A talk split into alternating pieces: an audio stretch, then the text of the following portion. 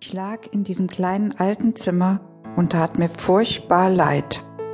Die Bettdecke weit über das Kinn gezogen, starrte ich zur Holzdecke hoch und wünschte mir, zu Hause in meinem eigenen Bett zu liegen. Das Zimmer war kalt. Großmutter heizte immer nur die gute Stube, wie sie sagte. Deshalb war das Plümo so dick, dass ich Angst hatte, von ihm verschlungen zu werden. Auch das Kissen war zu hart und fest gefüllt und überhaupt nicht kuschelig.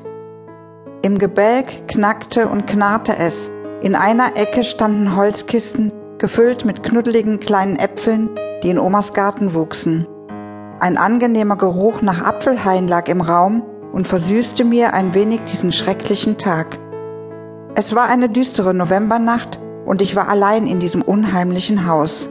Die anderen feierten noch ausgelassen in der Gaststätte ein paar Straßen weiter Großmutters Geburtstag. Der 90. Ein Anlass zum Feiern.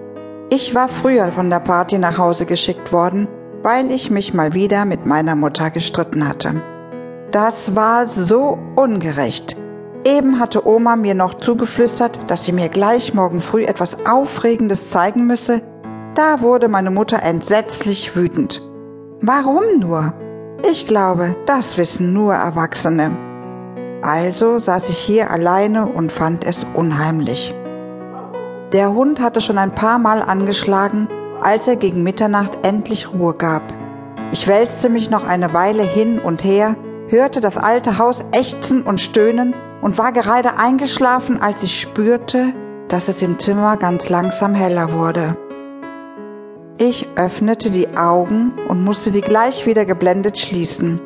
Doch der kleine Moment hatte gereicht, um eine wunderschöne Erscheinung zu sehen.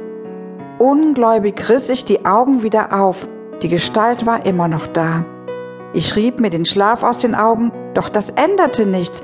Sie maß nicht mehr als einen Meter, schien von Licht durchflutet, von den glänzenden Schuhen bis zu den Spitzen ihrer silbernen Haare.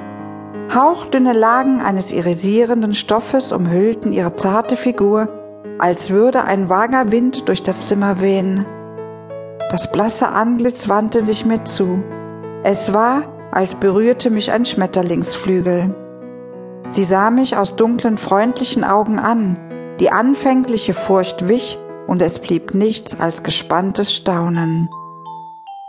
Als ich meine Stimme endlich wiedergefunden hatte, fragte ich heiser, Wer bist du?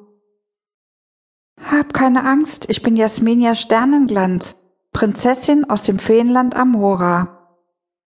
Es liegt nur einen Schmetterlingsflügelschlag von hier entfernt, und doch würdest du es ohne mich niemals erreichen können.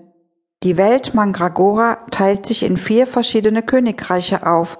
Das Königreich Amora ist das mächtigste. Und doch wird mein Volk von einer schrecklichen Macht bedroht, die uns alle ins Verderben zieht. Nur du kannst uns retten. Ihre Stimme war so silbern wie ihr Haar. Ich? Wieso ich? Wir haben deinen Namen in einer Teetasse gefunden. Unsere Seherin hat in den Blättern gelesen wie in einem Buch. Sie muss sich verlesen haben. Ich bin doch nur ein Mädchen. Also wahrscheinlich hast du dich in der Tür geirrt.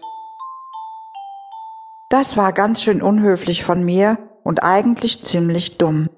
Denn wann wird man schon einmal von einer Fee um Hilfe gebeten?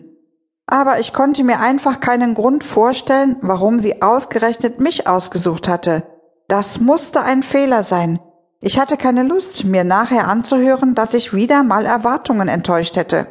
Das erlebte ich schließlich in meinem normalen Leben schon oft genug. Meine Träume mussten jetzt nicht auch noch damit anfangen. Denn es konnte ja nichts anderes als ein Traum sein, ich wollte wieder in meinen alten Traum zurück, den mit Orlando Bloom. War gerade so nett gewesen. Aus dem Alter von Feen zu träumen, war ich eigentlich schon ein paar Jahre raus, oder? Susi, hab keine Angst, komm mit mir und rette mein Volk. Es gibt immer einen Grund, auch für die unglaublichsten Sachen. Du scheinst es wirklich ernst zu meinen. Erzähl mir von deinem Volk. Es schmeichelte mir, dass mich diese kleine Person so ernst nahm, auch wenn es nur ein Traum war. Jasminias Augen glänzten, als sie mir von ihrem Amora erzählte.